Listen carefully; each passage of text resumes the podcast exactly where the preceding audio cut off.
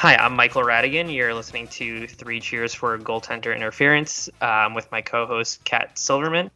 Uh, you can follow me at Mikey Rads, Kat at Catherine M Silverman. You can follow our podcast on Twitter at Three Goals for One. Uh, three cheers for goal one. Fuck! Three cheers for goal one. I was close. Three cheers for goal one. Uh, number three and number one. Uh, you can follow our producer, Maxwell Spar, at Maxwell Spar. Uh, we had recorded uh, between after the Stanley Cup final and literally, I think, the eve, uh, the day before the draft or a couple days before the draft, had Mac, our producer Max on, talked to a lot of uh, Ben Henrik Lundqvist about uh, the upcoming draft. It was a really good episode, and for some reason the audio cut out in the middle of it after we recorded. So hopefully that doesn't happen this time. But there is a lost episode that maybe we will uh, one day get to you. So since we last talked to you, uh, the Lightning won the Stanley Cup, which we knew. Then the NHL draft happened, which if you're following Kat, she had great analysis on uh, a lot of different players that were drafted, a lot of different goalies that were drafted. Um, yeah, so Kat, how's it going? It's it's going good. I uh, I love that we had just like just a comedy of errors there with with our lost episode, which like if we ever find it, we'll have to title it the lost episode, like with yeah. capital T L E. Um, I don't know what happened, but it was just because like you guys, I was I was on my way down to the Apple store, so we recorded it the day before the draft. Um, Max had something to do the day of the first round, which was obviously only in the evening, so things were a little more low key. Um, and then the second day of the draft hit, and that's like shit hit the fan because that's when teams are making rapid fire picks. Except for this year when they took six million hours. Um, the draft started at 8:30 Pacific time, so got up, dropped my daughter at school, got ready to start doing some of the the analysis on the goalies that were being drafted. Um, for those who follow me on Twitter, you might already know, but I have a very not not super old, but oldish MacBook. Um, she's a beauty. She still works really well, but I have the one that has the sticky keys. Um, it's the butterfly keyboard, so the keys had started to stick, and some of them had broken off. So I basically had a laptop with like the H key, the R key, the P key, like they were all just resting on top of it so I could type. And if my fingers were too like sticky or sweaty or it was too humid, like I couldn't type. It was a mess. So right before my Apple Care expired, I um had scheduled to bring my laptop in to get it repaired. And so I scheduled it for 2 p.m. the day of the second round of the draft. I was like, it starts at 8:30 in the morning. We should be finished with all these draft picks. It's virtual anyway. Nobody gives a fuck. Should be done by at least like 1 p.m. at the latest. And at 1 p.m., I was still sitting there typing stuff up about third round players because they weren't even halfway finished.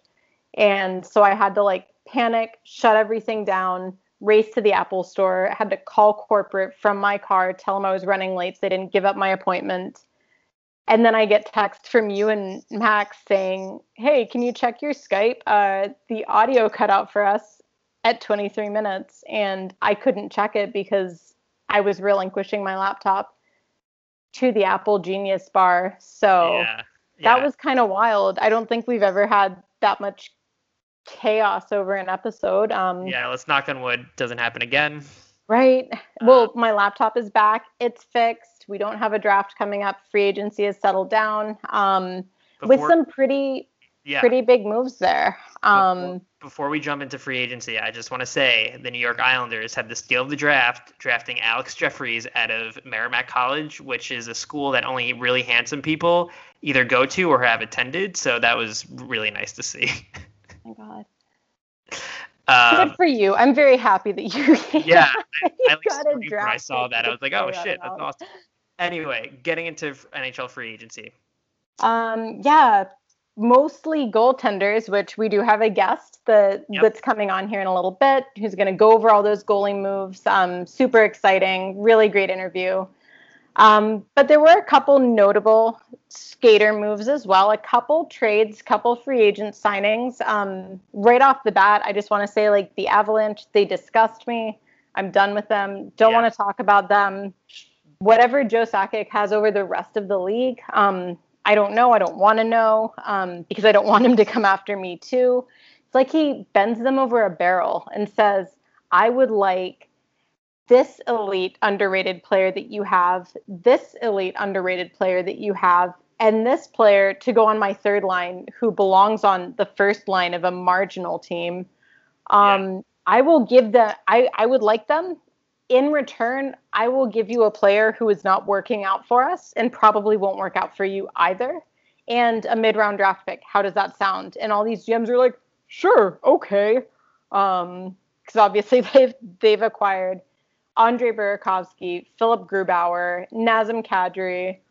Uh, off the top of my head, I'm trying to think of some of the others that they've managed to snag from other teams. Um, this Well, time around, they got Brandon Saad. They got Brandon Saad for. What?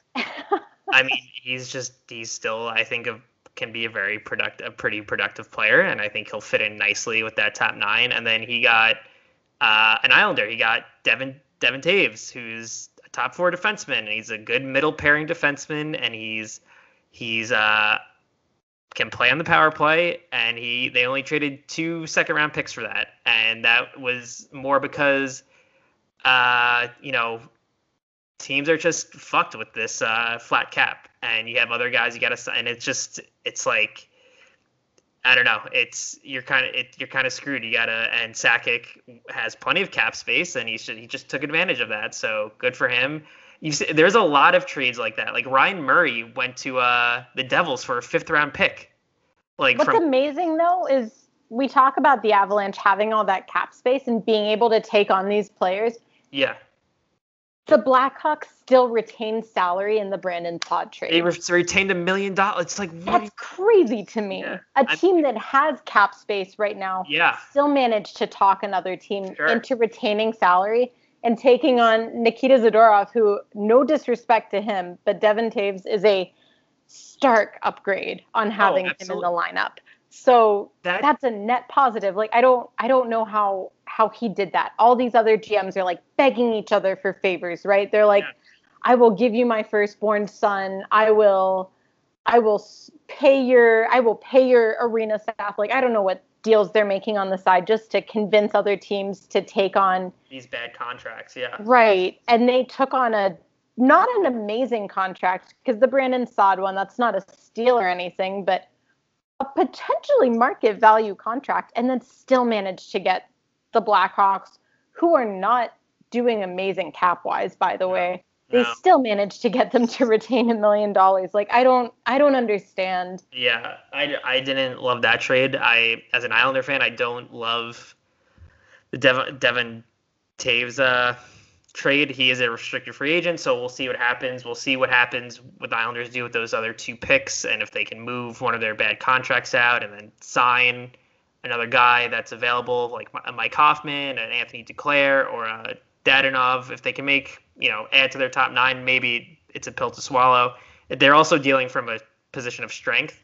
Uh, they have a very good decor, so they have guys that could slide into his spot. But I'm still, I still don't love the trade, and I, it's GM's run wild this year, uh, this every offseason. So, uh, and we can see that in the two biggest signings, which were, uh, his name, Alex Pietrangelo, right, Yes, Signed with um, Vegas. to Vegas. and Taylor Hall signed to Buffalo. Uh, Let's start with Pietrangelo Yes. because let me take a quick look. Um, according to Cap Friendly, the Golden Knights have zero dollars in cap space right now. I They're still- believe they are technically over the cap over when it, you yeah. look at it. yep. For a while there, they were 6.9 million over the cap. Um, Right. They already had to deal away one player, but they're so stacked that like it doesn't matter anyway. They're going to be able to get rid of someone else too, and like still be an elite team. Yeah. Um, They, they just don't worry about the cap, which is they're just like it doesn't exist. Right. They they'll I that's that's baffling to me. Um, they also managed to manage to sign Pietrangelo without getting rid of Marc Andre Fleury. Um, which so now they have they have Marc Andre Fleury and Robin Lehner as their tandem moving forward. Um, good Yeah. for Fleury for getting to stay where he is. I know that was his ultimate goal. Um, but Yep. even better for Robin Lehner. He signed for five years, five mil. Um, Great. He That's deserves a great it. deal for him 'cause he's he's a top three goalie right now. I feel like. yeah, he's he's been so good for so long, and he's He he's deserves- just he's finally getting he's he's he's getting a team that's showing him that they trust him Yeah. and i think he deserves that he's I- given every indication that he deserves it and i'm i'm happy for I him think, but I think he's a guy that people would at some point like to see him raise a cup in his career.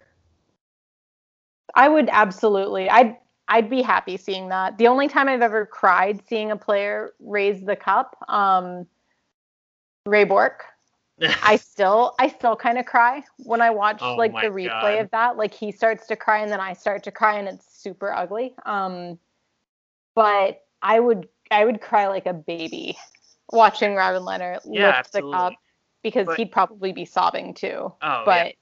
Get so that's but getting back to Pietrangelo, uh what do you think like that's a big deal. That is he is probably a top 5 defenseman, right, in the league.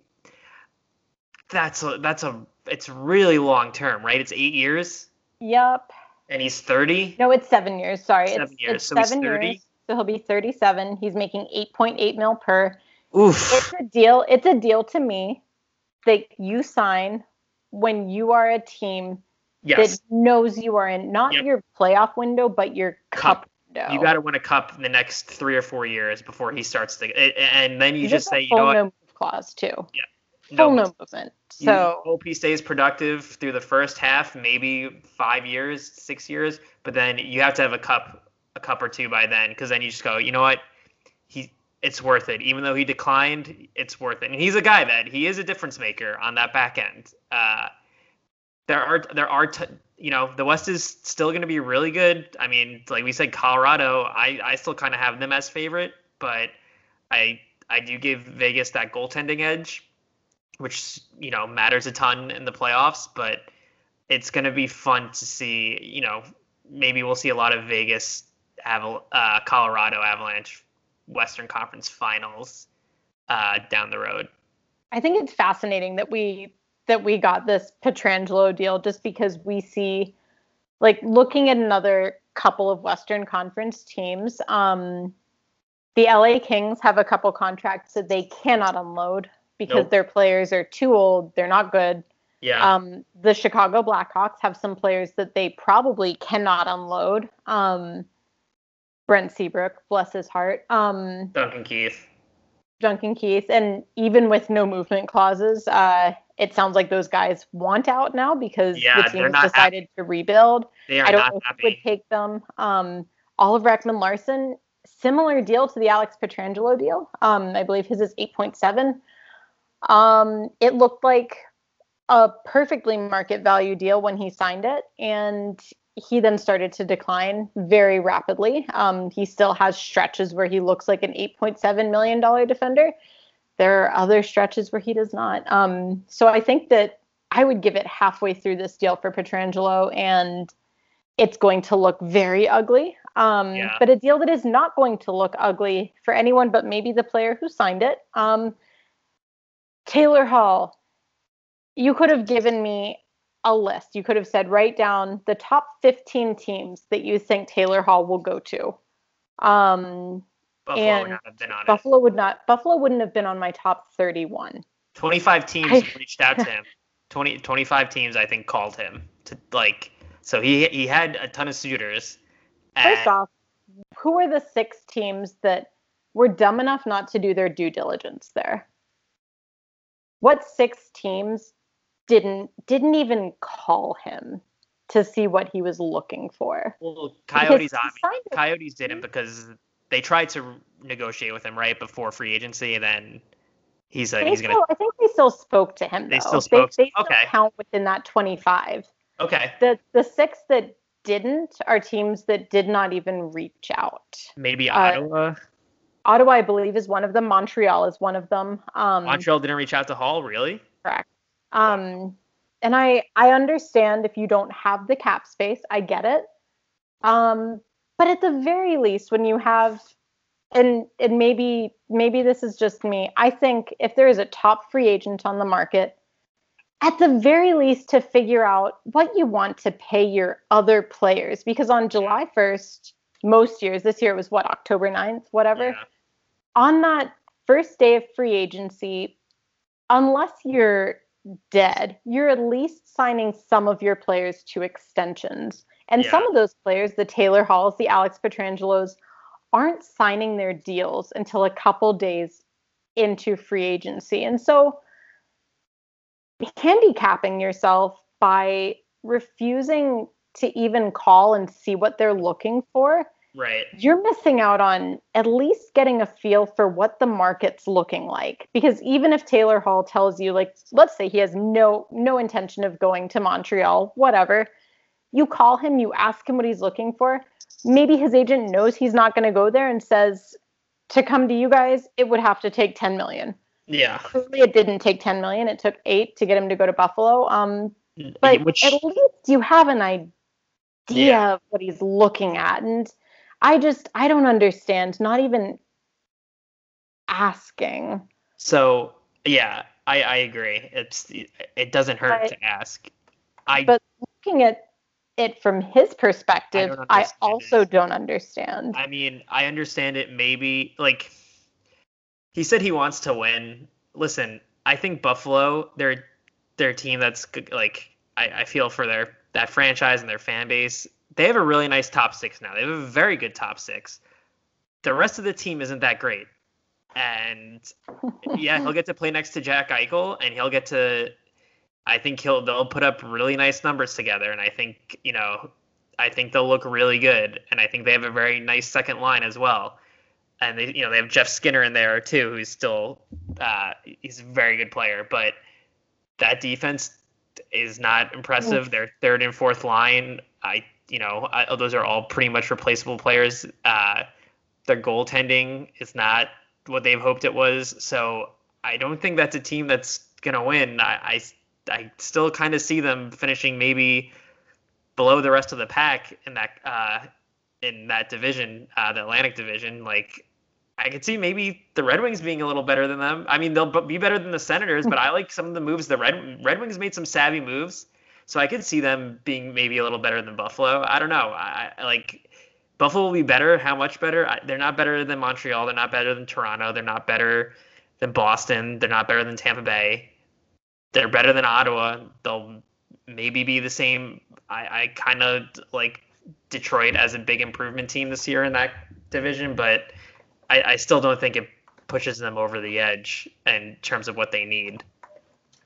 I mean, at the very least, I think Buffalo took for for the first time, I would say in I don't even know how long it's been, 10 years. Buffalo did the right thing Sure. this off season Yes. in the sense that they brought in Eric Staal. He has one year left on his deal. I like that Um, trade. I thought that was a good trade.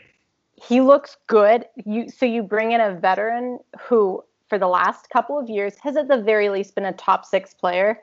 You bring in Taylor Hall, yeah. who is a top line player, Yep. and you bring in Tobias Rieder, who at the very least you're bringing in a guy who plays in the NHL. You're not bringing in A replacement level player. right.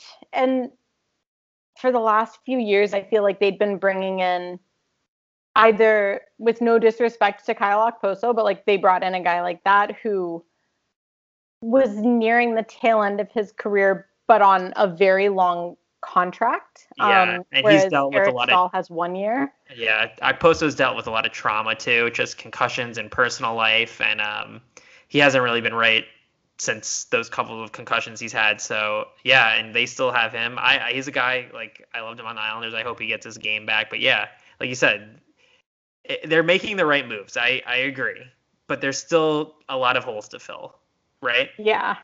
Oh yeah. I trying to look at it from Taylor Hall's perspective, I I can kind of see it in the sense that, you know, he like you said he had 25 different teams that talked to him. Um he very clearly got a sense of the market. He got to see what teams were interested in paying him. He got to see what they considered his value to be, and he got to see what teams could afford right now. Not talking about once teams start fire sailing and you know whatever they end up doing during the season, but he at least got to see what they're doing right now. And he went to a team that really could go in either direction. And I personally don't think that the Red Wings are going to be better next year because I think that frans Nielsen, um, yeah. first off, he's their second highest paid forward. I I don't have any faith that he's going to be. A I'm I think I'm surprised they didn't buy, buy him out yet.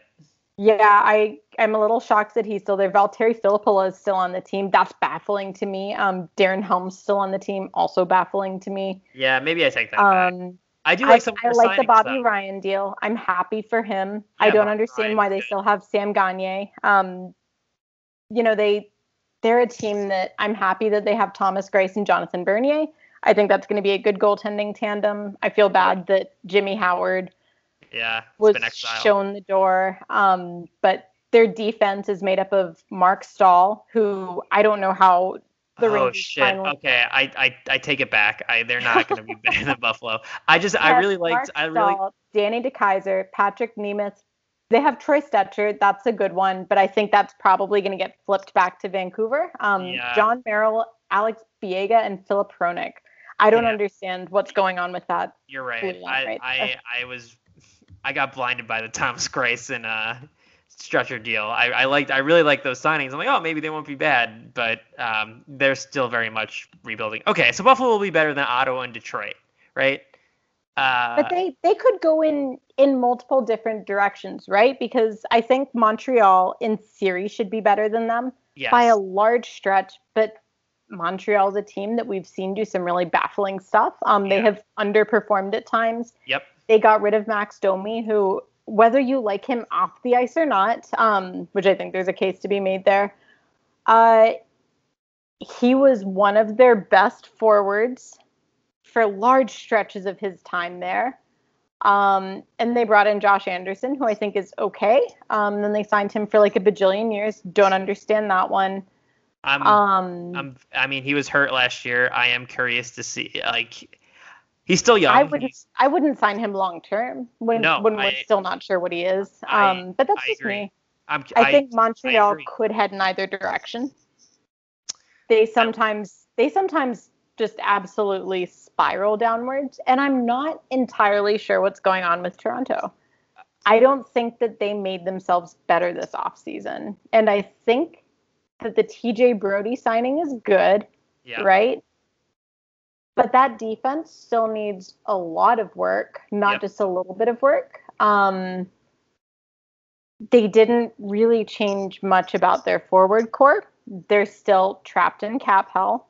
They signed uh they signed Wayne Simmonds, who I, I, like that deal for them too. That was a nice he's a nice top, uh, bottom six player to add, but you're I right. like I, that deal for him more than I do for them.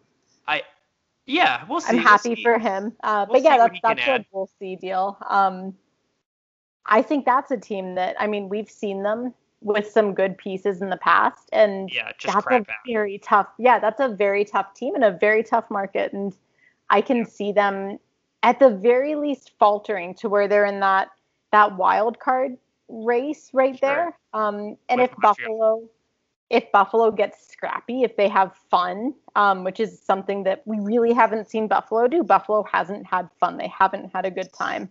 If they finally start having fun, I can see them at the very least trying to push for those wild card spots, maybe.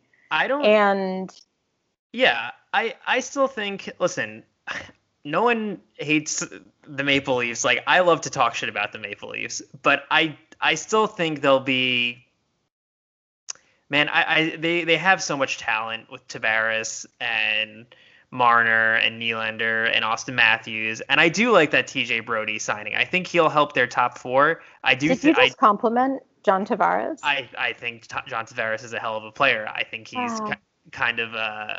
I'm not going down the John Tavares road again. he he is, and they're already getting on him. I I, I forgot which dumbass. It might have been Steve Simmons, honestly, Probably. saying uh, he's not living up to his contract. And I like, know, let me Whatever. look at his point per games with point per game with uh with the Leafs. He's oh suck me. I mean, he's Sorry. average. He has 148 That's... points in 145 games. Like, what do you mean he's not? So anyway, I still think they're a very talented team. I, I could maybe see what you're saying with Montreal. I, I definitely agree with that. They're kind of, I don't know, they're weird. uh, I do love Montreal's signing of Tyler, Tyler Toffoli though. For like, I think that was a really shrewd move, and I think Toffoli still has uh, a lot of game left, and I think that that was a nice ad for them. I would agree there for sure. Um, but but looking at from Taylor Hall's perspective, um, because I'm still I'm trying to I'm trying to understand him here. Like I'm trying to get just just reach a point where we're at least able to see the linear logic, even if we don't agree with it. I my best guess is that he's given himself flexibility, right? Yeah. He didn't sign with Detroit or Ottawa, so he didn't sign with a true tanker. Yeah. He didn't sign with LA. He didn't sign with Anaheim. He didn't sign with, like I said, Ottawa yep. or Detroit, teams that are clearly going to be bad. He signed with a team that could be scrappy and fight their way into a playoff spot, maybe while he's playing, you know, boosting his his numbers alongside Jack Eichel there. But if they don't, if they continue to play poorly, he is on a one-year deal worth 8 million and Buffalo could potentially retain some of that so he's and still getting 8 million and he can get traded to another team at the deadline. Does he have a no move? for an affordable number. He has a no move. He can easily waive that. Yeah, if he wants to go to a contender, all he has to do is ask. And I mean, yeah. in theory, Buffalo could say no, but my my assumption is that signing with a team like that, you make it clear to the team I agree. This is a no move clause. Uh, I will waive it and let you guys send me elsewhere. For he could fetch. I mean, look okay. at what he fetched New Jersey for Arizona, and that was for a team that was contending, um, but not in their cup window. Yeah. So for a team that's in their cup window and could use him for six million, maybe even seven million. Yeah. It I makes agree. it more palatable for those teams if he needs to get flipped and if if Buffalo ends up doing well by having him there, then then he signed a deal and he gets to stay with the team. So that's that's my only possible way of of looking at that. I feel like Buffalo's going to try to wrap him up uh, long term. I think they're going to try to hammer out a deal during the year. Whether that comes to fruition, whether the team does well, uh, we'll see. Um, before we get jump into our guest, uh, the one other signing I I I liked uh, was the Blues. They they went out and signed Torey Krug. I mean, they had to kind of replace uh. Pietrangelo, but I think that was a good signing for them. Uh, I'm surprised the Bruins didn't try to keep him. Um, so Bruins are in a kind of precarious spot. They signed Craig Smith, which I really liked, but um, yeah, that D, they're I think they're hurting a little bit on D. That hurts my heart. Um, so the Bruins went through this phase where if you played on the blue line and you had any kind of grit or passion, like they'd give you a four-year deal worth yeah. at least two million over what you were worth. Dennis Seidenberg benefited from it handsomely, and so did Kevan Miller. Um, so the fact that they, I'm I'm torn the fact that they didn't do that for Torey Krug, you know, they didn't sign him for over his market value for longer than he deserved. I'm like, you did it for all these guys who weren't good. Why won't you do it for one who is? But at the same time, I'm also like, good, you're learning your lesson. I I respect it and I accept it. I think that 6.5 mil as a cap hit for Torey Krug is nice right now. I think it's fair value, but once again, we look at the Alex Pietrangelo deal, I think that Torey Krug's deal is not going to look pretty very soon because he's a guy who relies on his speed. Yeah. Um, you know, he's a smaller guy. He can't necessarily play. He's he's not Zdeno Chara. He can't rely on having a 10 foot long stick and elite gap control to make up for the fact that he skates through cement now. Uh, oh, that's a seven-year deal too. I thought it was. yeah, it's a seven-year deal, Mhm. 6.5 mil per. I I'm sad that Boston didn't feel the same way about him that they did about Dennis fucking Seidenberg. Um, Yeah, but at I- the same time, like I'm glad they learned their lesson because when that deal's over, he's gonna be what 36, 36. and for a small offensive minded two-way defender because he is he's he's got good defensive awareness Yeah, he's a but good he's he's a great he's ways. a great power play driver Yeah. and if he starts to slow down, I think he loses a tremendous facet of his game.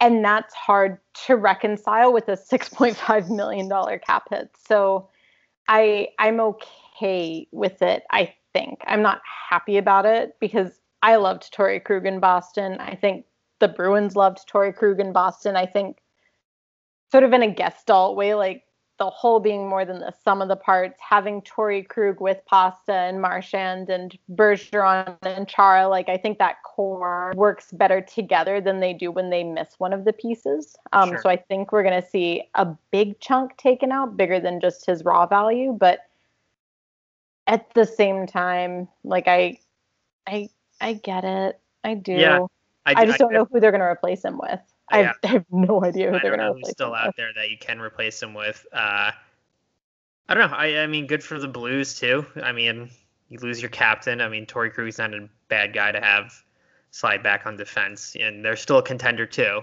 Uh, yeah, the Bruins have nine or sorry, they have they have five guys signed um Yeah. on their blue line right now. Char- the Char will probably resign. I I sure hope so. I don't think he's going to retire yet. They currently have Charlie McAvoy, Brandon Carlo, John Moore, Connor Clifton, Jeremy Lauzon, and if he he's an RFA, so I'm assuming he'll be back. Matt Grzelcyk. Um, Didn't they sign Kevan Kevan, Miller? Miller. Yeah. yeah, but he's on injured reserve right now. I I- don't I- know. I mean, Yeah. I like McAvoy and Carlo, but uh, I mean, I, I yeah, they got to add. And even if the Char comes back, he's still an effective guy. That's even for hundred years old. But they, I don't know, maybe they swing a trade. I, I they're gonna have to find help up front too because Marchand and Pastrnak are. Uh, I think they're both getting surgery and they're gonna miss time Yeah. into January and February. So I mean. Maybe they're a team that they kick the tires on Mike Hoffman or Dadonov or uh, I don't know who else is out there. I'm Maybe tired. an Anthony Duclair. I love Anthony Duclair. I, I hope I he had a really nice season with Ottawa, and I, I hope he finds a landing spot. And he's still young. He's 25. I think I still I think he'll be a pretty effective player wherever he ends up. Um, you want to tell uh, everyone about our guest that we have coming up? Yeah, we are. We have a a good friend of mine um, through Twitter. She's a Calgary Flames fan. Um, name is Chrissy. Uh, Chrissy Lee. She is. Uh, she has never done a podcast before. Um, she picked a doozy one to. yeah, she she picked a doozy. Um, she picked a really really elite one to decide to to break her podcasting silence. As a general rule, she doesn't go on podcasts. Um, for some reason, she changed her mind for us.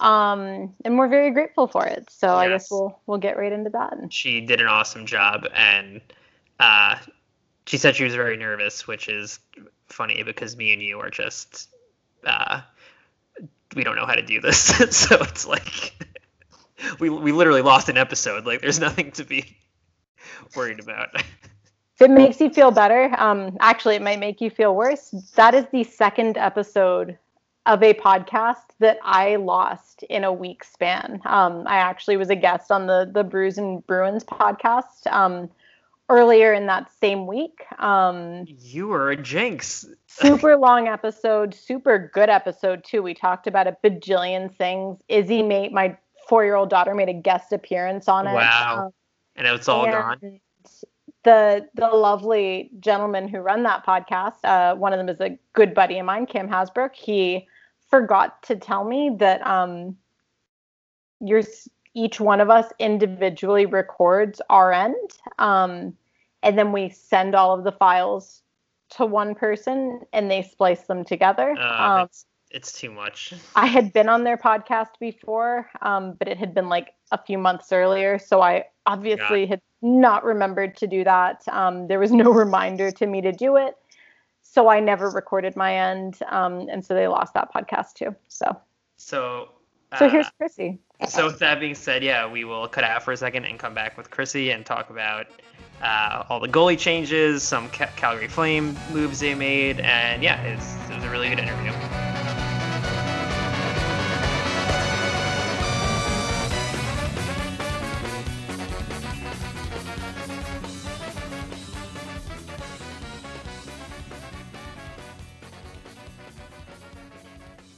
All right. Uh, so joining us today, um, we're super excited. Close friend of the pod and Mike Smith super fan, Chrissy Lee. Um, good friend on Twitter. This is the first time we've spoken in person. Chrissy, how are you doing tonight?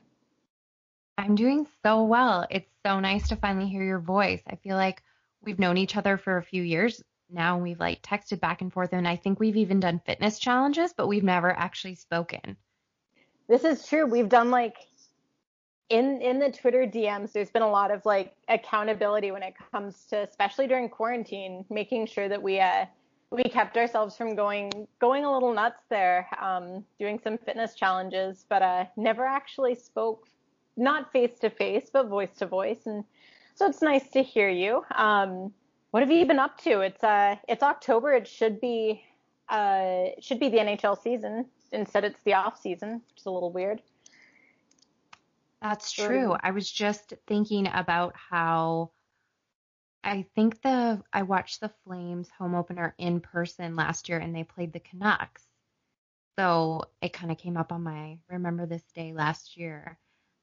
And how naive we all were. What a what a happy time. and who knew what we would get to now. Um, I've just kind of been keeping up with the hockey. Kind of an interesting like week getting outside, getting in like lots of mountain stuff. Luckily, um, I'm just outside of Calgary, so I have the mountains kind of in my backyard. So that's been really nice. That's beautiful. I'm super jealous of that. We just uh, in Phoenix, we just broke a record for days over 100 Fahrenheit um, for the year 2020, which is just like peak 2020. So when I hear about mountains and good weather and people being able to wear flannel without sw- sweating to death, it makes me a little sad, but happy for you guys. So. Oh, and it snowed today. That's like big news. No. that hurts my heart. like I said, happy for you. Um, speaking of being happy for you, free agency has more or less died down. We still have a couple names floating around out there, but uh, the Flames, I'm hoping, are done. Um, picked up some pretty big names during during all of the chaos. The biggest one, I would say, um, I guess I'll I'll let you decide if it's the biggest one. Was uh, the Jacob Markstrom deal? They picked him up for what is it, six years at six mil per. Hmm. Yeah. I, how I think how does that feel? I don't think anybody was shocked. Um, I got the sense he was going to go to a Western team anyways. There was rumblings Edmonton was in on the deal for a bit. Elliot, Elliotte Friedman kind of dropped a hint that him and Elias Lindholm were best friends and to keep an eye out for that when he was teasing free agency. Um, not surprising, but also not sure how I feel about it yet. Um, I'm not certain that goaltending is the Flames' biggest issue but it's maybe one they can fix right now. And arguably, Markstrom is one of the best goalies in the league. So, in that regard, I mean, he pretty much carried the Canucks through the playoffs into the.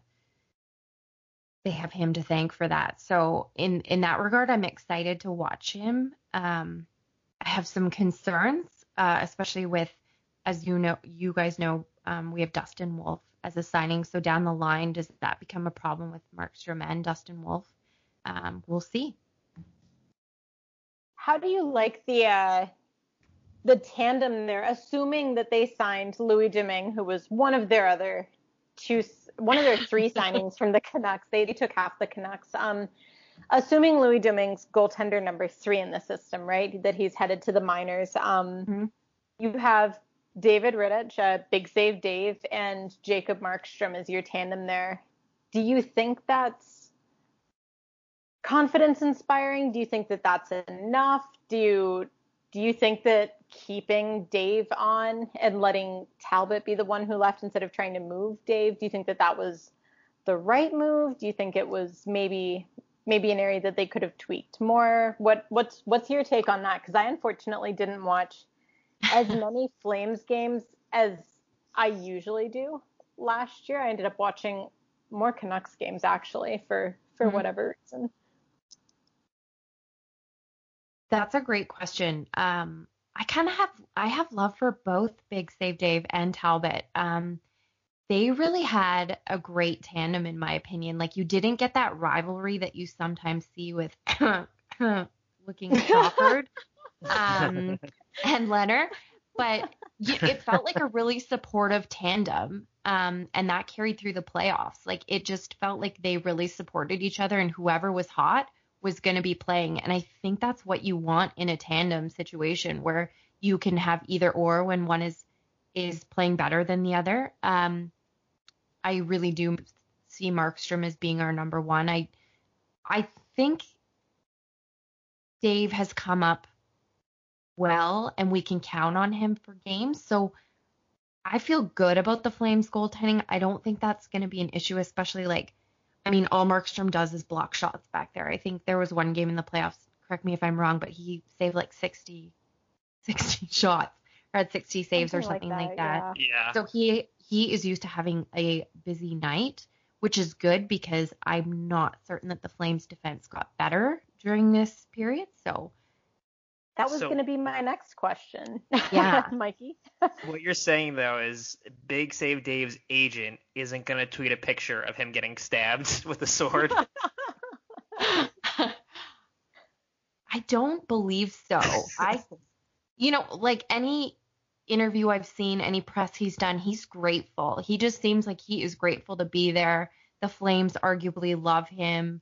Uh, the fans love him as well. So I think he's just a positive person to have in the organization. I think that even if he left, people would have been happy for him. So either way, he just seems happy to be here. So yeah, he's he's definitely a great story for uh, the Flames, and it's nice he'll he, he still gets he'll still be on the team and have a tandem with Markstrom. Yeah, and I think he's got a great just great chemistry with the guys on the bench and you can kind of watch the after game hug rituals and he does it with the goalie that's playing if he's the one on the bench. So I think he's just probably a really positive voice in the room. He always seems like he's so genuinely excited for anyone who does something right. Like I just I keep thinking about that picture of him where he's celebrating in the net while was it was it Johnny Gaudreau who was about to score? And he's standing back there in the net with both hands in the air, just like elated for his friend to get a chance to score a goal and it just it seemed so pure. Like I I don't remember mm-hmm. if it was Gaudreau who was scoring or if it was Monahan or someone else, but I just remember seeing Dave back there with both hands up, just delighted that somebody on his team was getting getting the spotlight on them for a second, and that that was kind of a, a refreshing energy to see from from a Flames goaltender after the more veteran voice they had the few years prior, mm-hmm. um, who we will get to in a few minutes. But before we before we get to that, I, I did want to get your take on on that blue line situation because, like you said, it might be a little shaky next year. They still have Mark Giordano, if I if I'm correct, um, but they won't have TJ Brodie. He signed in Toronto, um, mm-hmm. and instead they have Chris Tanev. Um, what's your take on that? Do you like it? Are you nervous about it? Do you like it short term? Do you hate it altogether? Um, well, we needed to fill that hole. Um, and obviously, we're expecting Travis Hamonic. He hasn't signed anywhere yet, but it likely will not be the Flames. Um, and we had to fill TJ Brodie's spot. Giordano coming off his Norris Trophy year last season, did not have a great season, uh, and he kind of had a bit of a stinker of a playoffs. So, kind of our rising stars, Rasmus Andersson, um, who I'm not sure who will slot in if it will be a Giordano Andersson number one pairing, second pairing, maybe Tanev and Noah Hanifin. Third, probably Juuso Valimaki. Um, and then whoever else they slot in there. I'm not sure what they're going to do. I do think we are going to be a little bit shaky because TJ Brodie is such like a solid D man. You know, you can depend on him. He's great on the power play. He's great on the penalty kill. I do know Chris Tanev blocks a lot of shots, which can also be concerning too because Travis Hamonic was also a shot blocker, but sometimes it takes them out. And I do know that Tanev has yet to play a full season in quite some time because he does tend to be injured. So that's a concern too, is that he may not be able to play a full season with the Flames. The nice thing is that he does have that relationship with Markstrom, so they do have chemistry together. That's, but I'm that's true. yeah, yeah we'll see. I'm I'm kind of a wait and see on how these signings play out for Brad and the Flames because um, I'm not certain our defense got better with losing TJ Brodie and signing Tanev. I know that everybody has high praise for Tanev and he's great in the room and a great leader, so maybe he can bring that to the Flames. Um, he also knows the Canucks really well. We brought in Western players, which which can help. Um, they're going to know some of the weak spots on the other teams, especially the Canucks, who we play quite a few times. So that could be good. With um, do you think they will end up signing another defenseman maybe because, like you said, Hamonic is probably not going to come back. Uh, Tanev, a lot, I know a lot of Canucks fans are upset with him leaving, but he is, you know, for lack of a better word, injury prone. He's never played a full season, and Giordano, mm-hmm. even though he came off of, you know, an amazing season, a Norris trophy winning season when he was uh, 35, 36. He is getting, you know, he's 37 now. So do, mm-hmm. do you think maybe they'll try to add a little more depth on the blue line as well? Well, I, I don't think they have the room cap space cap wise. Room, yeah. Yeah. Cap and everything. Yeah. Mm-hmm. I I think they're Oliver Kylington. I hope I just said that right. Um, you did. good. My Swedish is gonna need to get better with all the Swedish players we have now. Um, he's an interesting one to watch. He's a really great skater. I don't think he's quite come into his own yet. He still makes some really silly decisions. Uh, he's a possible third line pairing to me. I do think Brad will do another ad. I'm just not sure who that will be and who will really be available. Maybe he'll pull from Stockton too. That was going to be my next question because looking at just taking a glance at cap friendly right now, um, they have five defenders signed. They have uh, Valimaki, Tanev, Rasmus Andersson, Noah Hanifin, and Mark Giordano. Um, assuming Oliver Kylington ends up signing, he's an RFA. No reason to believe he won't. That makes six. That's not even technically a full game day uh, defensive roster. Usually, you know, you have seven guys, so you have that extra. Um, just looking at their non-roster defense, um, is there anyone that you can think of among their minor league players that you have an eye on? Like, uh, they have guys like Colton Poolman, Connor Mackey, um, Carl Johan Lerby, Alex Petrovic. Um, are any of those names that you would bring up, or do you think that they're going to need to grab another cheaper guy from from somewhere else, whether it be a guy like a like a depth Michael Stone type guy or something. Do you think they're going to need to do that? God bless Michael Stone. they can't do that to me. I think we'll see Petrovic, if I said that correctly. Um, I do think we will see him. Um, Poolman, we may possibly see. Um,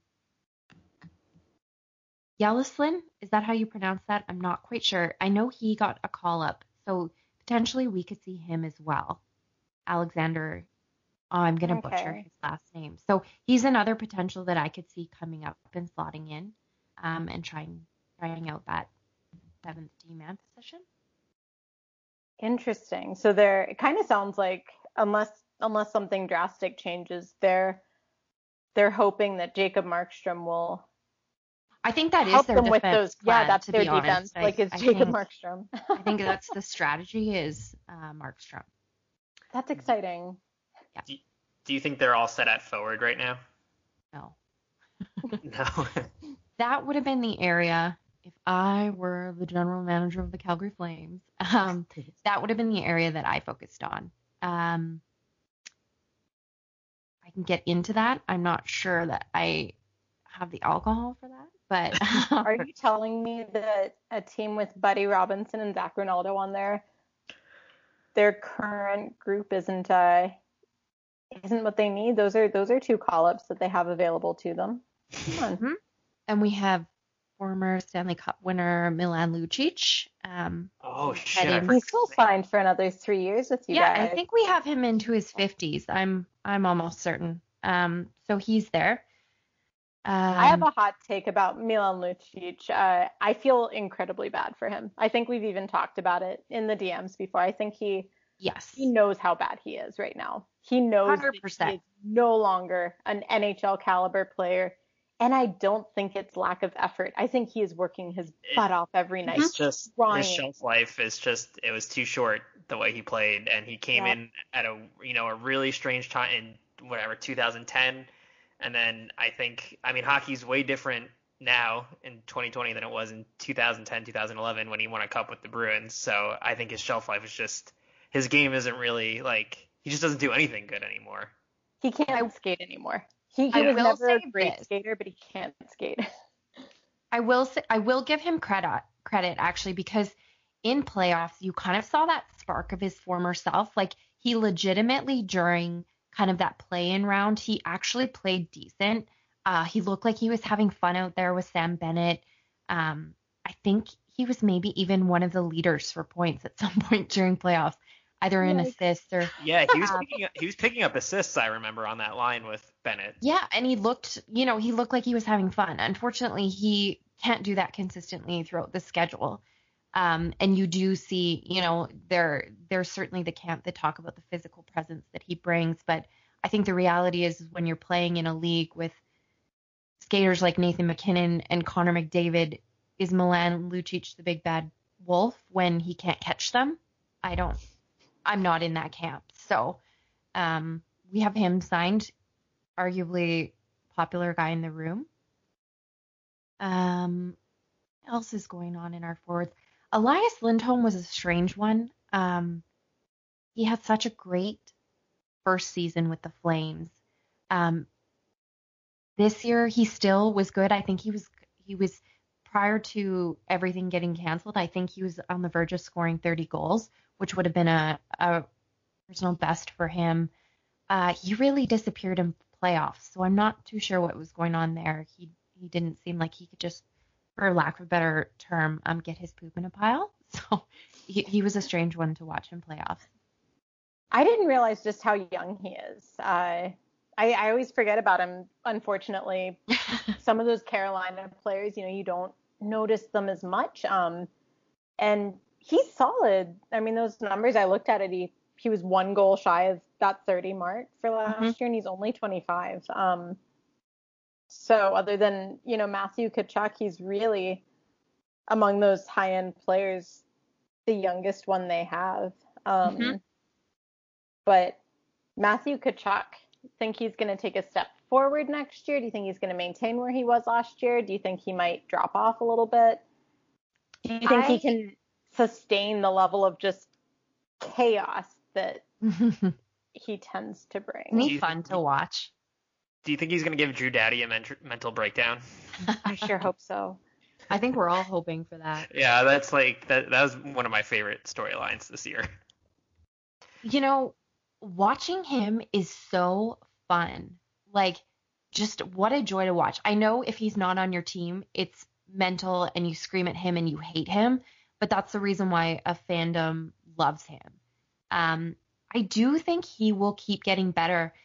We've seen him mature. I think he was probably one of the top penalty drawers in the league last year. Um, so we've really seen him mature where he rides that fine line and he's kind of carved out a niche where like he'll he'll go but just just far enough to get the other player's attention and then back off and then that usually results in a penalty. I mean, don't get me wrong, the Flames power play is not impressive. It's not a danger for anyone, but he's drawing those chances for us. So I do think as he matures, he is just going to get better and better. That's exciting to think about. Not not for Coyotes fans, not not for any of the other Pacific Division not teams. for any other fan. Yeah. yeah, not for any other fan base, but but for Calgary, that's and he is he's a lot of fun to watch. Um, I think he got into it with uh with Darcy Kuemper during a game last year. Uh, I want to say that he's the one that Kuemper just beat the tar out of during a game here. Um, and I I wish I knew what had happened there. I'd love to hear hear Tkachuk's take on it because Darcy Kuemper is uh, king amnesia. When we ask him things after games, he loves to say, "Oh, I, I, I don't really remember. Um, I'm not I'm not super sure what happened out there. I, I don't I don't really know." And I mean, there was a throwdown. It, it looked like it looked like UFC. Um, but it's it's entertaining to watch him, especially when you can see his mouth moving on the Mhm. ice, and you just you want to know what he's saying. Well, But and he's got a cocky, cheeky little grin on his face most of the time. His mouth guard's hanging out of his mouth. Like, arguably, I don't think he's very popular around the league in terms of, you know, people know he takes extra little jabs that he'll get you fired up. Um, so I don't think it's any secret that, you know, he's not a fun player to play against.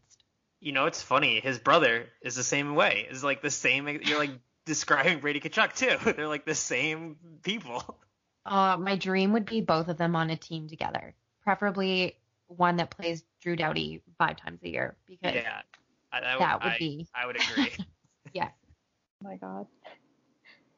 So speaking of other Pacific Division teams, I know we've been uh we've been wanting to ask you about uh we look at some of the other goaltenders around around the Western Conference. Obviously Cam Talbot got a chance to to go and sign a free agent deal somewhere else. He's with the Minnesota Wild now. Um basically the Western Conference just played goalie shuffle. So he went to the Wild. The Wild sent Devan Dubnyk to the Sharks. Um, the Sharks unfortunately kept Martin Jones for whatever reason. um, the Vancouver Canucks sent you guys Markstrom. They took Braden Holtby from back east. Uh, and then the Edmonton Oilers did nothing. They Well, that's not entirely true. yeah, they, they they did something in this in Mhm. the sense that they re-signed the delightful, illustrious Mike Smith to another deal. Um, he is making two million next year with his performance bonuses. That is five hundred thousand more than Henrik Lundqvist is making. Um, but as as a noted Mike Smith super fan, um, I I always see you tweeting about him. What is what is your take on that deal? I'm delighted by it. Like, frankly, bravo, Ken Holland. So happy for you guys. Job well done. Um, I am thrilled, as is every other Calgary fan. Um, it's it's really funny. I have mixed feelings on Mike Smith um, because I do think in Calgary's playoff run uh, last season, he was arguably their best player. Uh, He was the only one that came to work. For so sure. my ice cold heart when it came to Mike Smith kind of melted a little bit because I was like, he's the only one that showed up, and goaltending was certainly not the reason why the Flames did not advance. Um, he is a character, and not to slag on goalies, cat, but aren't they all? Um, he's an interesting one to watch because he sets himself up for these his positioning is is banana like don't i'm not even a goalie but i don't i don't quite understand it. Um yeah he's he's an interesting one. I'm i'm glad he's not calgary's problem anymore because he's not reliable and he's not consistent.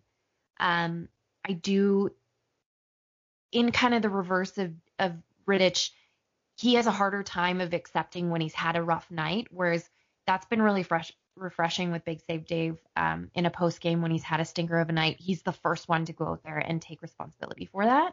Um, I noticed that was not the case as Mike Smith has moved on to Edmonton.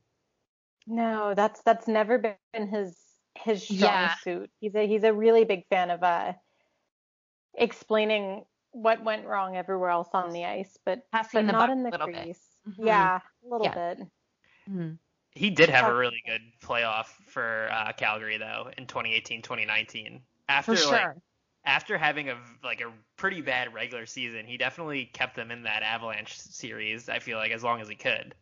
Oh, he was he was fantastic. Uh, like there there were nights I was like, holy shit, who is that in net? Because it's not Mike Smith that I know. Um, ma- my main beef with him is besides that he's like a psychopath is uh is he every people like tout his stick handling and how well he plays the how well he plays the puck. I I it's I don't know if it's just me. I hate goalies that play. I'm sorry, Kat too. I hate goalies that play the puck. Like it drives me nuts. Well, and realistically, how many times has that resulted in a scoring chance? I mean, a lot of times. Uh, honestly, Brodie probably has PTSD from it. To be honest, for all the times that he's had to get back really quickly, and um, I I do know that that's like a stick with some. Some people love it, some people hate it. I'm definitely also in the camp that we don't need you to go out there and stick handle it. And you know the the Leave it for older your defenseman. Leave it. Yes. leave, leave the puck for the defenseman. It's Yes. fine. It's fine. Mhm. It's it's interesting. Uh, at at in goal, um, InGoal magazine, we we get some private data from some of the companies um, when it comes to tracking and and so we get to see some of the data that doesn't publicly show up when it comes to what the goaltenders are doing and what's essentially effective and what's not and which goaltenders are facing worse situations than others based on more than just the the danger zones for scoring chances. Um, and when looking at Mike Smith's numbers over the last like three or four years, in a technical sense, the net gain that he provided by breaking out the puck was higher because he created more scoring chances that were converted on than he allowed goals against on some of those blunders, so to speak. So in in theory, his puck playing was a net positive for the Oilers, and it was a net positive for the Flames. But I am. I even I talked with Corey Hirsch about this a couple of years ago. We were talking about the evolution of playing the puck, and I talked with Dusty Imoo as well. He's a former LA Kings development coach, coached over in China this past year with the KHL. Um, and they were talking about how we look at the mistakes that are made by players so differently from the mistakes that are made by goalies, and looking at a guy like for example, Johnny Gaudreau, and the turnover rate for him is probably much higher than Mike Smith's, but we criticize Mike Smith for it more. But that being said, I think that Mike Smith has enough of those blunders that he makes it hard for his defense to be able to predict where they should be. And that to me is the biggest problem because we see other goalies who are really good at playing the puck and there's no problem with it. Like St. Louis has used playing the puck as a part of their breakout strategy for years now. They used it with Jake Allen. They used it with Brian Elliott when he was there. Um, Corey Crawford is notoriously underrated at playing the puck. Carey Mhm. Price notoriously underrated at playing the puck. Even Braden Holtby can do it at times. Um, but they don't do it as prolifically as Mike Smith does. It's like his favorite thing in the world to do is go behind the net.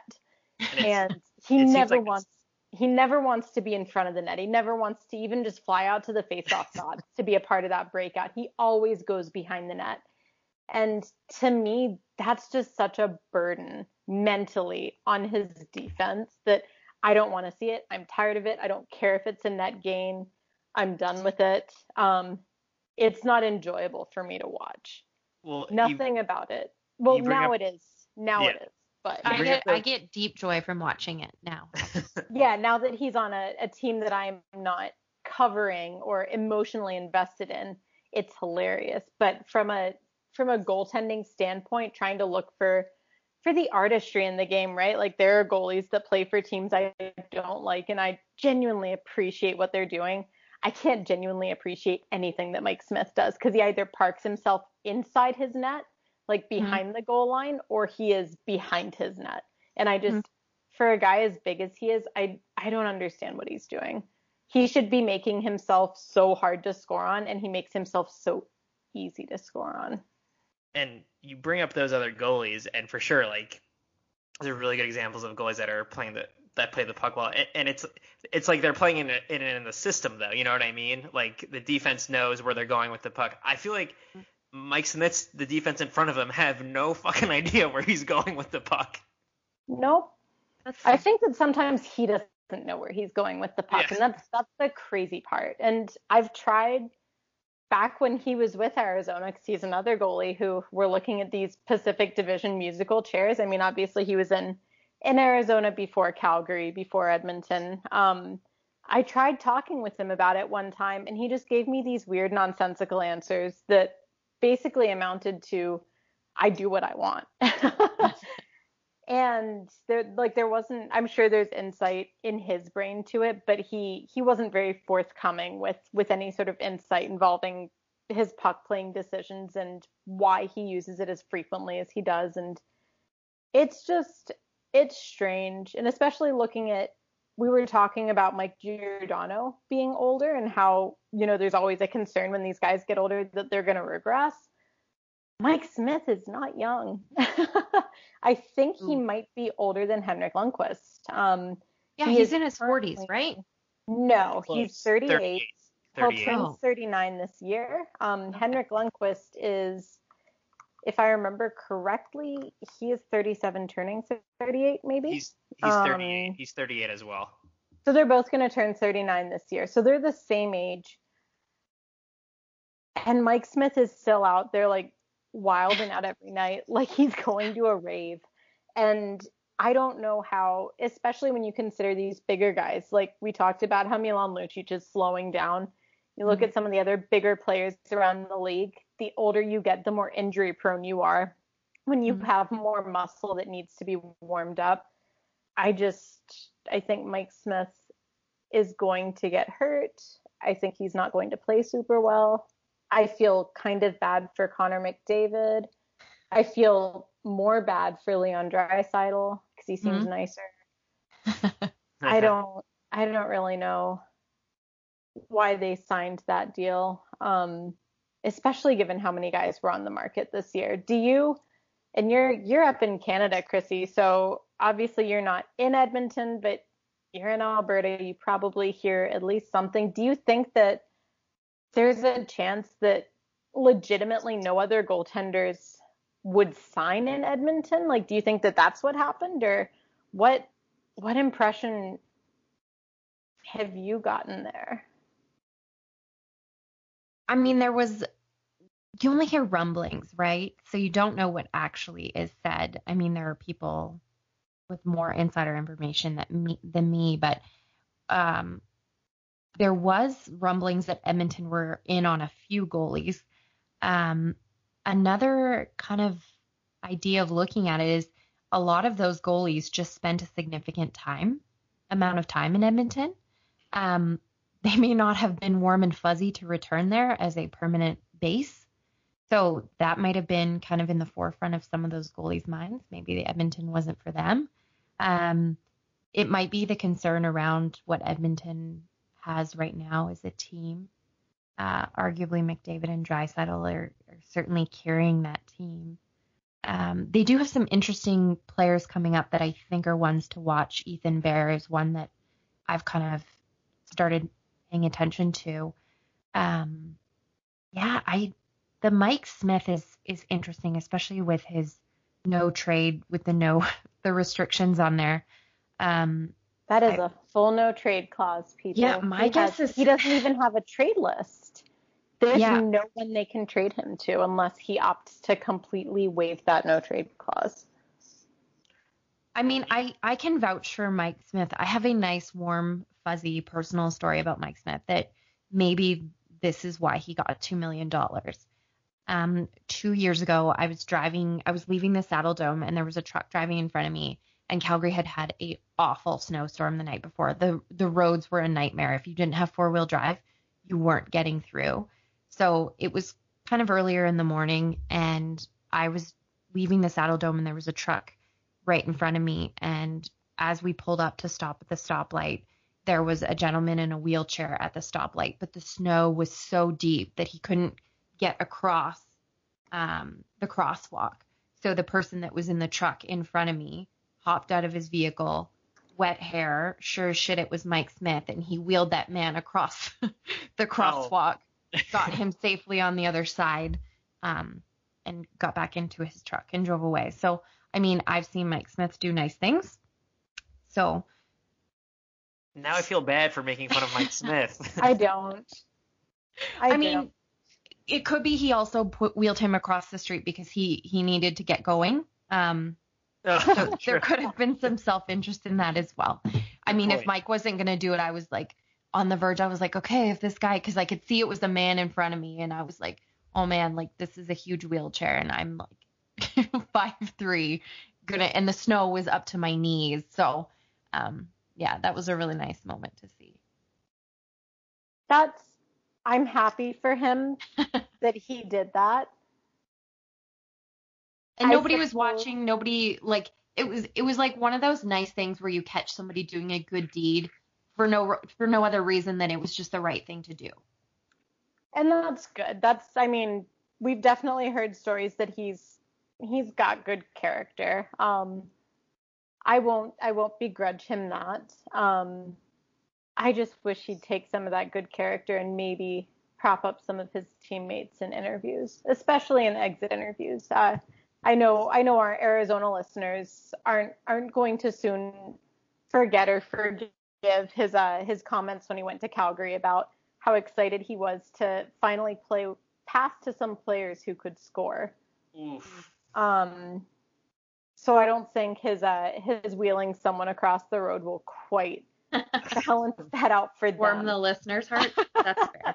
From the listener perspective, but but that's that's good to know that you know he he has done some good things. Um, and I'm sure he's some redeeming qualities. Person, right? He's he's got, and he's got I think like five kids, all under the age of eight or nine at this point. Maybe he has more by now. For a while there, he had I think four under five here in Arizona, always running around the lower bowl. Um, so it could be that you know he told the the Oilers, hey, no one else is willing to come back. My family would like to stay put for more than a year. I will come back if you give me two million dollars. And they inexplicably said yes. But looking at some of those other ones that we talked about, uh, that we've just briefly mentioned, Braden Holtby and Henrik Lundqvist. Those are out east. That's more that's more Mikey's wheelhouse. Um, and I know that I'm forcing you, Chrissy, to talk about nothing but goalies. You're welcome. Um, but those are two giants in goaltending, mm-hmm. right? We looked at, we thought Marc Andre Fleury would be on the move as one of those three big giants. He ended up staying put, and those two ended up in completely different spots. It's going to be jarring to see. How do you like having Braden Holtby in the division with us? And and what do you think about Lundqvist? I know he's he's out east, but what what do you think about those deals? I you know, I actually like the Holtby move for Vancouver a lot. Um, I think Holtby is ready to step back as a number one, and the Canucks can really start giving Demko some more time. Whereas with Markstrom, obviously Markstrom's still a number one um, and, and wants to play like a number one. So I kind of the rumblings when I've been listening to the Vancouver uh, guys talk is that we can expect to see more of Demko and Holtby doing a little bit more of the mentoring. Um, I also heard that Holtby is excited to work with Vancouver's goalie coach. Kat, you can probably step in there and talk about that a little bit more. So, um, culture wise, I think he'll fit in great. Uh, who wouldn't want to be on a team with Quentin Hughes and Elias Pettersson? Like that's that's really exciting. That's you you mentioned that that culture aspect and I think I don't think that's talked about enough when it comes to especially right now looking for not not progressive teams per se but teams that have the right environment for certain guys. And Braden Holtby has made it very clear for years now that he's looking for inclusion and acceptance and he wants to be a part of those conversations. And that's kind of the vibe that i get from the vancouver canucks. Um, Yeah. it, it pains me to say that because vancouver canucks fans have not always been the kindest or the most stable. Um, but their team right now seems to be if there was a team in the nhl right now that i would compare to the NBA, which is a league that's doing it right. Like they're doing it all right. It's the Vancouver Canucks. Their players are having fun. They're being allowed to have fun. They're being nice. You know, they their players aren't necessarily getting caught up in in these scandals. And the one player who has gotten very publicly called out for just gross misogynistic stuff, uh, they had traded him away. that would be the illustrious, was it Brendan Lemieux? Who who had the DMs. Um, Was it Lemieux? I believe it was Brendan Lemieux. Um, but you know that that's a when we look at the Canucks, that's a team that I can see Braden Holtby being able to continue his advocacy work with and see him being able to mentor those guys and and I I do I hate saying that because it's the Canucks and we're not supposed to be a Canucks hype podcast, but I feel like I'm happy for them. I mean, it's a very progressive city. Uh, I think he'll fit right in there. I mean, his wife has been quite vocal about human rights issues as well. That's a great landing spot for them, um, and probably will really allow him to lean into that. So it it'll be interesting to see him in the Canadian a Canadian market, and especially a city as progressive as Vancouver. I'm interested to see what the Holtbys do there. he he's he's a very easy guy to root for. And like you, you mentioned um him and his wife i know they were very big um supporters and allies to the lgbtq community when they were in dc so uh it he, i i think it's it, it is a really good fit for him. And just on in terms of on the ice uh I, I could see him being more of a 1B, like you mentioned, to Demko, but that's that's a nice tandem to have, especially if he hope he gets his game back a little bit because he Mhm. hasn't had the best couple years in uh, with the Caps. So I, I think if he can rebound a little bit, he, having Demko and him as 1A 1B, that's not a not a bad tandem to have. The only So- thing I feel bad for him about is like he's not gonna face less shots. I mean, Markstrom got lit up every night, That and defense that defense does still have some holes in it. but- glaring holes Yeah. that did they did not, in my opinion, get better in free agency defensively. Um, so that could be a challenge, and that might be a nice thing to have two goalies that can maybe carry that weight um, of getting lit up every night. So to start, I want to I will clear Brendan Lemieux. Uh, I will clear Lemieux's name. Um, it was Brendan Leipsic. Oh, yes. oh, right. Yes. Oh, what a piece Sorry. of shit. Oh my god, yeah. So I want to make sure I get that out there before before we move on. But but no, especially commenting on that defense. Um, God bless Tyler Myers.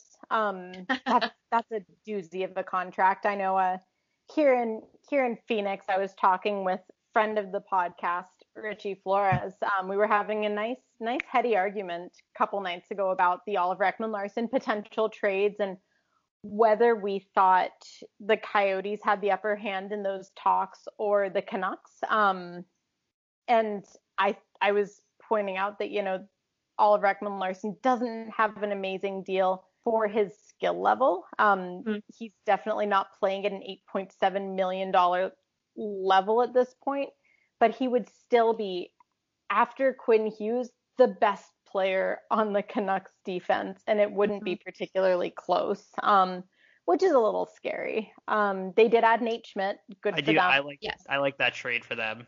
I'm happy for them on that. I'm a little baffled by some of the other things they did, namely not trading away some of their other players. Um, they have to get rid of some of that money that they have on the books for guys like Brandon Sutter, unfortunately Tyler Myers, um, Loui Eriksson, God bless him. That's the Milan Lucic contract 2.0. And they're But- still paying off Luongo, are they not? Correct. Still on Yeah, they're still, they're still paying off Luongo. I believe they're also still paying off a buyout. Um, and then they also have a couple other players who are not cleared to play right now. They have a couple players. who- Ferland. Exactly, who just aren't medically cleared to play. And so some of those things, hindsight's 2020, you know, they couldn't have anticipated that the Luongo situation would end when it did or how it did. They couldn't They're have it. anticipated paying, for Ferland, but yeah.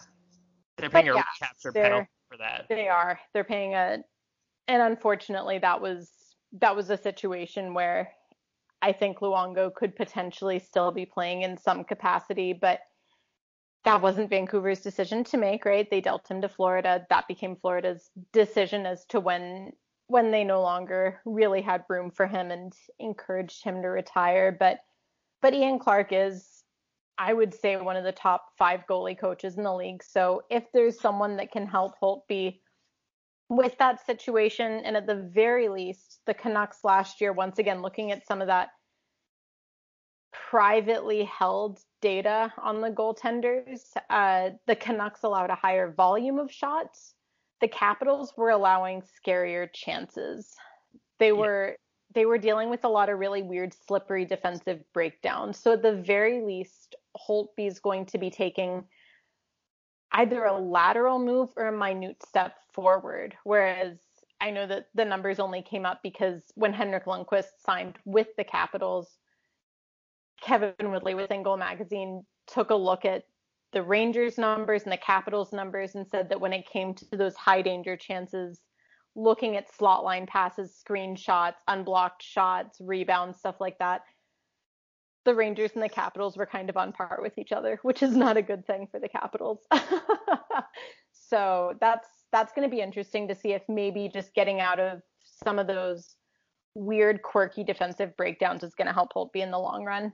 But we'll see. Um, I still think this season's going to be kind of weird when it comes to how players are going to play. Um, and Chrissy, you might you might have a take on this. Um, looking at how some of the players performed in the bubble, I think gave us a little bit of a hint as to maybe the inconsistency we'll see. Maybe not from the same players, but over the course of the season this year, just because COVID and the bizarre environments and maybe some of the additional stresses that are going to be placed on some of the players. And it's going to be a bizarre schedule situation. We're probably going to see more back to back, some of those three and five, stuff like that.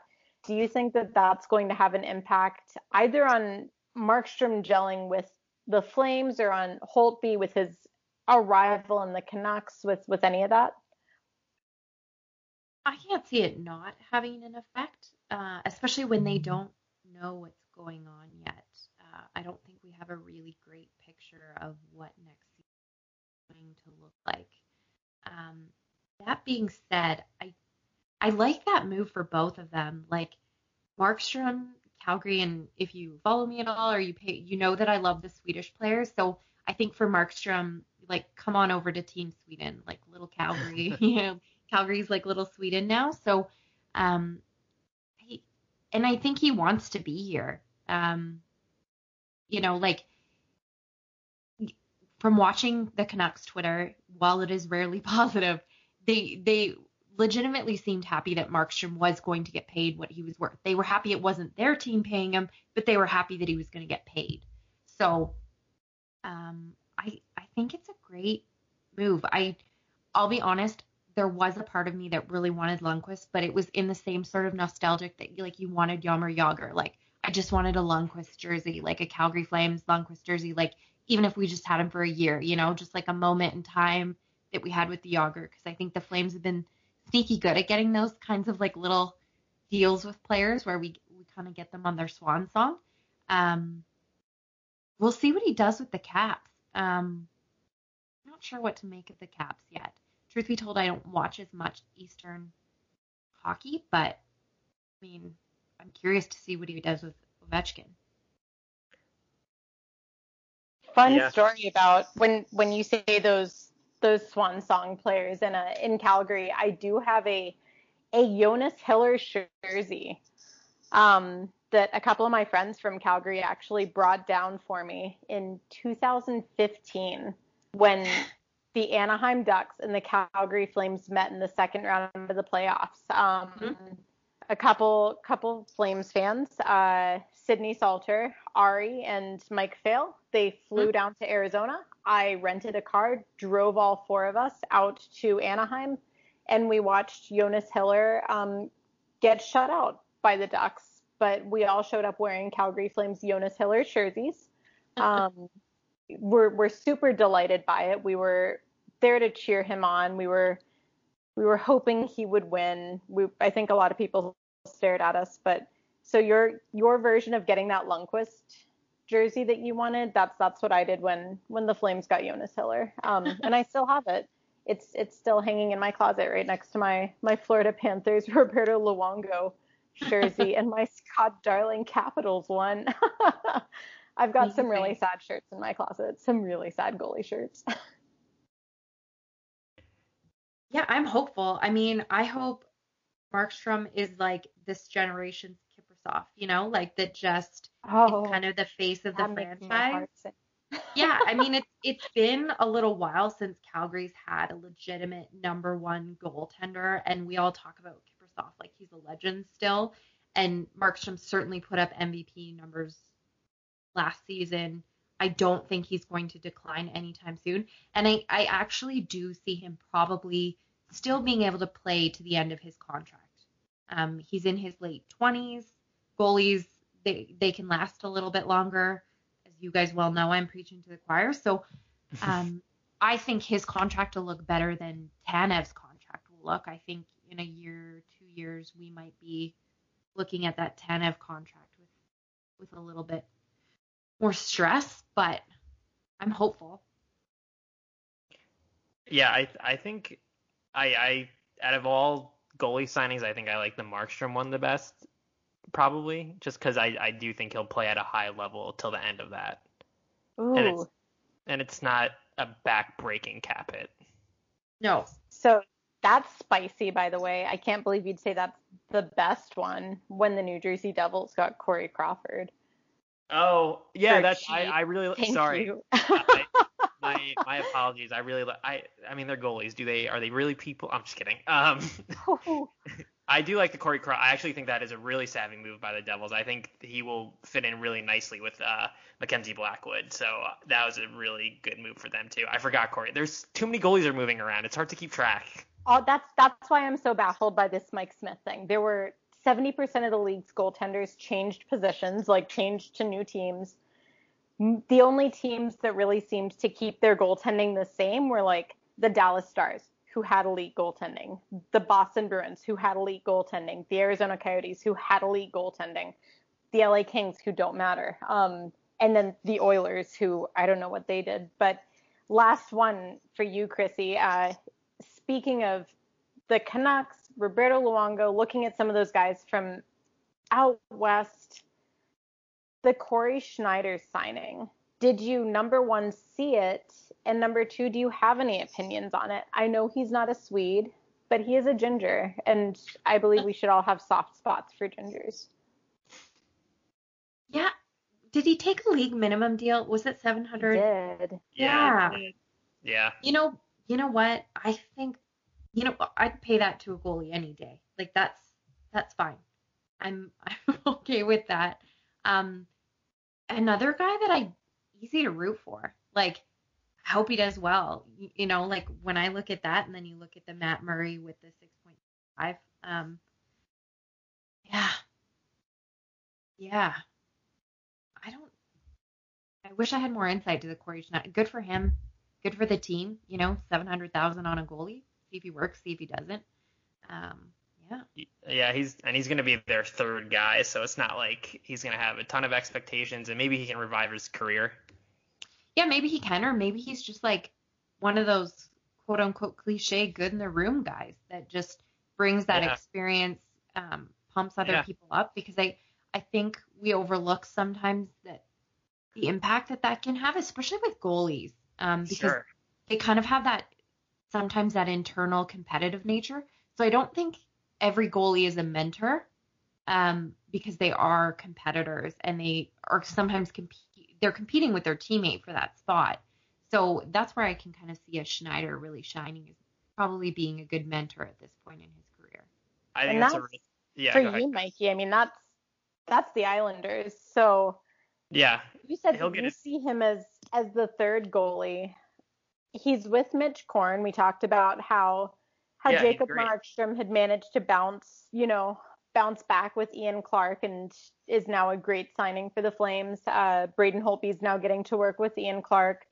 Cory Schneider's getting to work with Mitch Korn. Do you necessarily want to see Cory Schneider in a definitive third role, or would you potentially want to see him if he works with Korn during however long this off season is, comes into training camp and looks settled and fine and He- healthy, most importantly, would you want to see him start off the season and let Ilya Sorokin start in the AHL, kind of like what Shesterkin did, give him a chance to acclimate to North America and then bump himself up mid-season?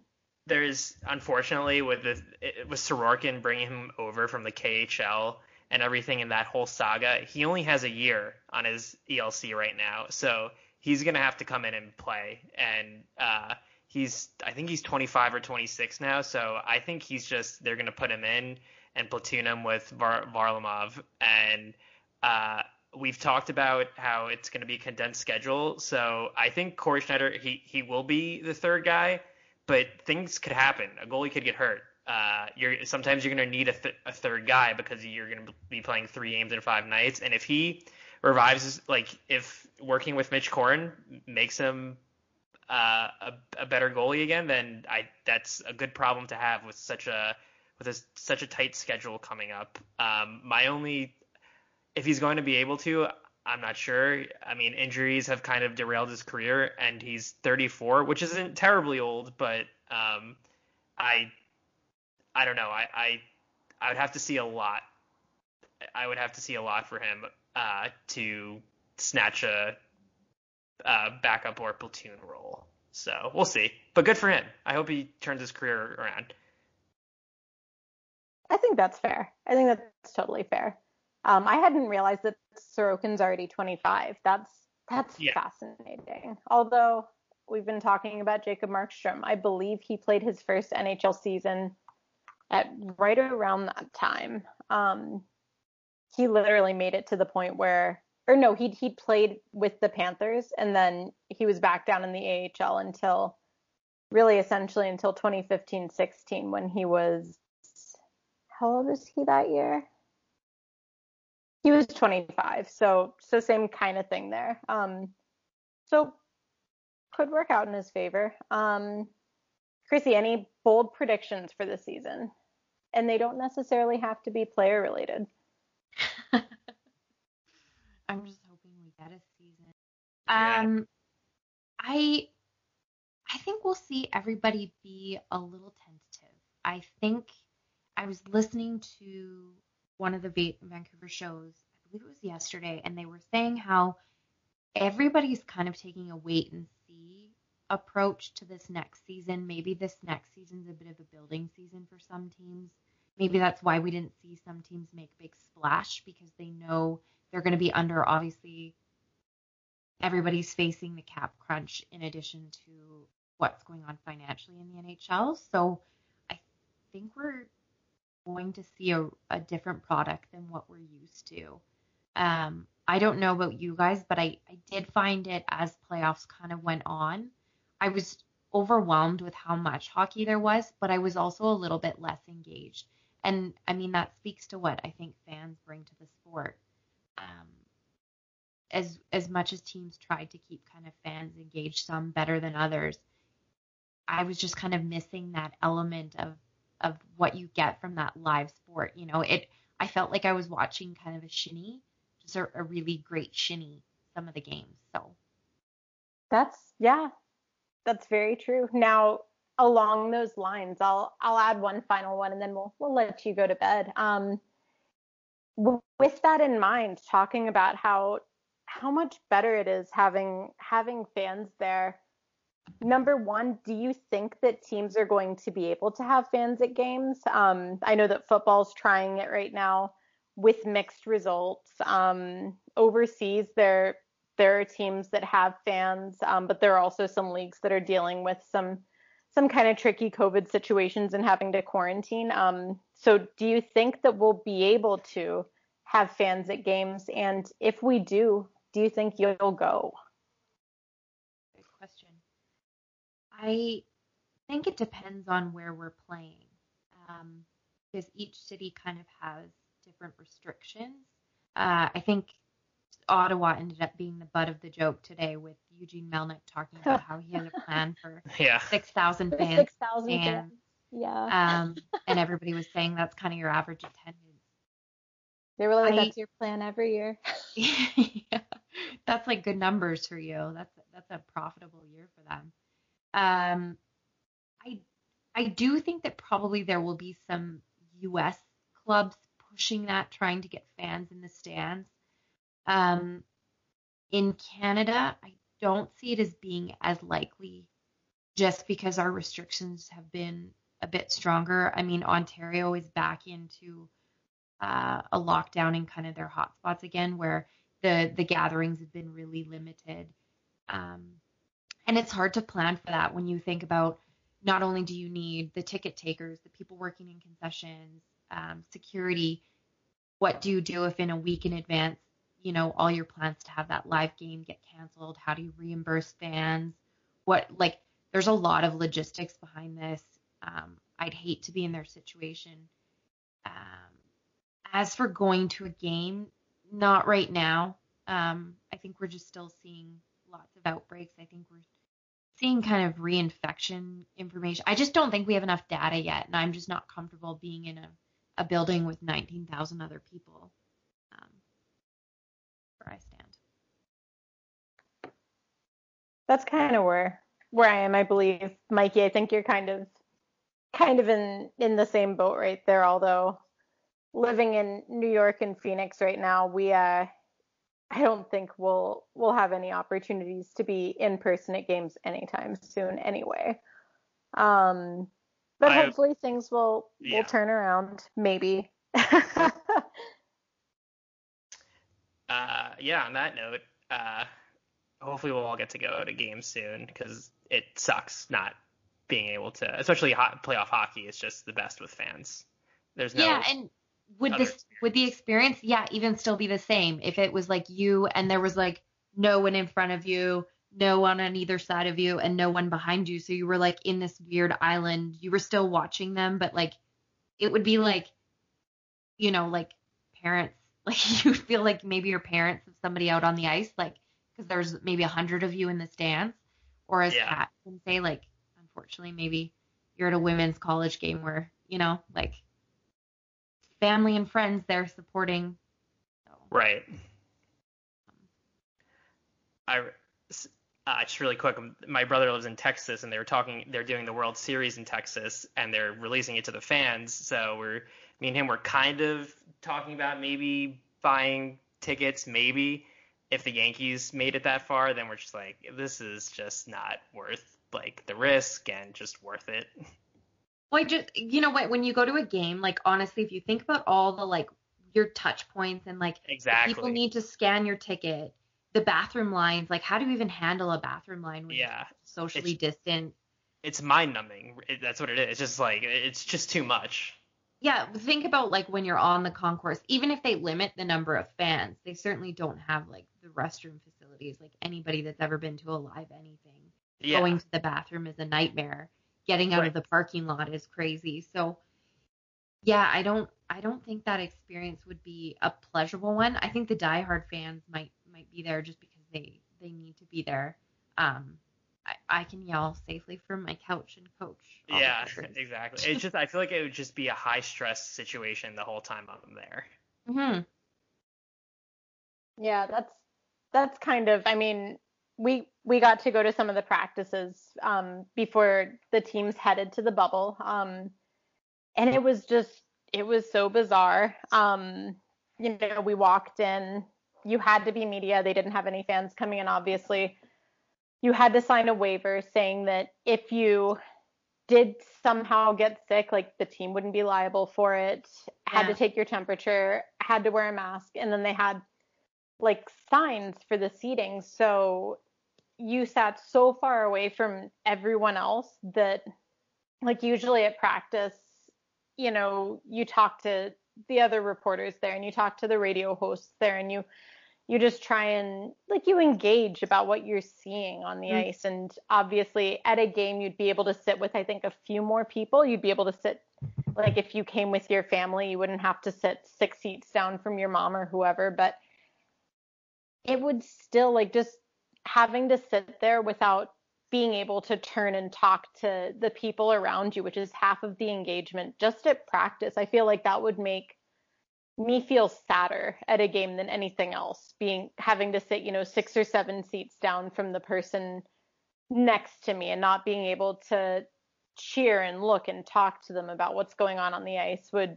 I, I would have more fun being able to sit on my couch with my family eating my own food, not having to worry about sitting in this giant arena yeah. where the on ice product is sometimes more fun in person. Um, and the sound of the skaters on the ice is mm. is electrifying, but just just having to sit there in these isolated, almost pods. Well, and do you trust? Do you trust your fellow man enough? Because, like, you no. think about it, you've spent if nope. if you're a whole family, so you've you've bought four tickets in some cities that can be upwards of six hundred dollars. Like if you're in the Canadian market, um, your kid comes down with a sniffle, or maybe you're like, you know, my throat's a little sore today, but you've paid six hundred dollars for these tickets. So, do you trust that those people who maybe are feeling a little under the weather aren't going to go when they've shelled out money that potentially they're not going to get that back? So, I mean, human nature comes into play, and you know, most people are like, it's just a cold. I've got sniffles, you know, like. So I, I don't even know if I trust other people enough. And hey, I, I can see the point. Like you spent six hundred dollars on these tickets. Like, you know, prior to COVID, I don't think most of us would have even thought twice. You know, if if we were kind of maybe had a sore throat, like, oh, I've already paid for the ticket, I'm gonna go. So I would hope now most people would think twice, but I don't think that well, that's this year has completely turned turned that on its head, right? We think about like last year, um, and it makes it hard. You think back on January and February during cold and flu season, whether or not we were unintentionally sick and spreading spreading COVID or other similar diseases. But I think back to during the height of the winter, I get sick every year like clockwork. Um, I used to get strep throat every year. Now I get a mild case of the flu every year.